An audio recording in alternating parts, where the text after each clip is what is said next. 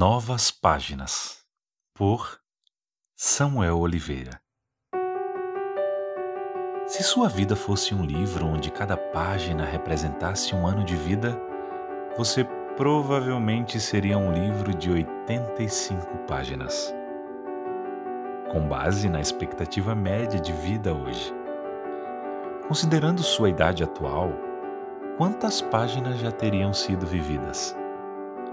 Ou, mais importante, quantas páginas ainda faltariam ser escritas?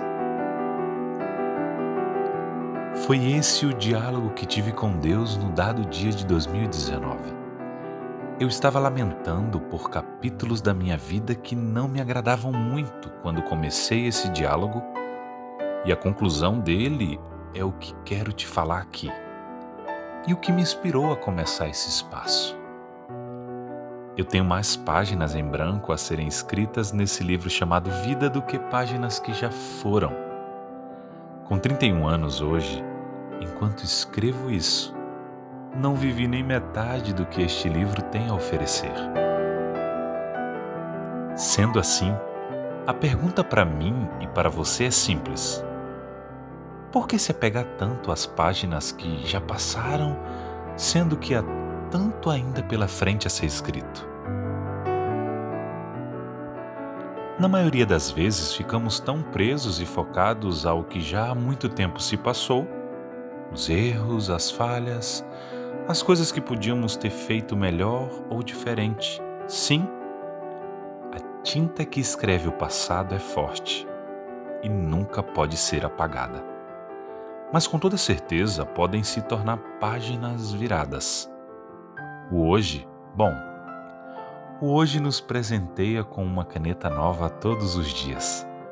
Mas temos que escolher que tinta usaremos para escrever o tempo que se chama hoje.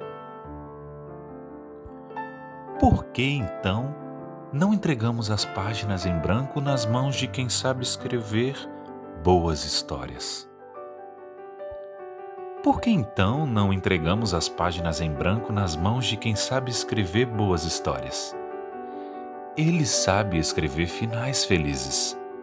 Não importando quão ruim e bagunçada nossas páginas escritas tenham sido.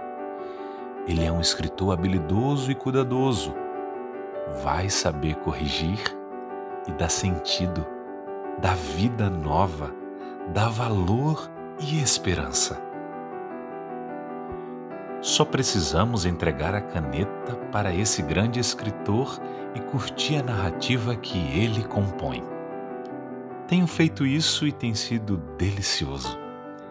Quero compartilhar essa jornada com você aqui, enquanto torço para você experimentar isso também. Bora?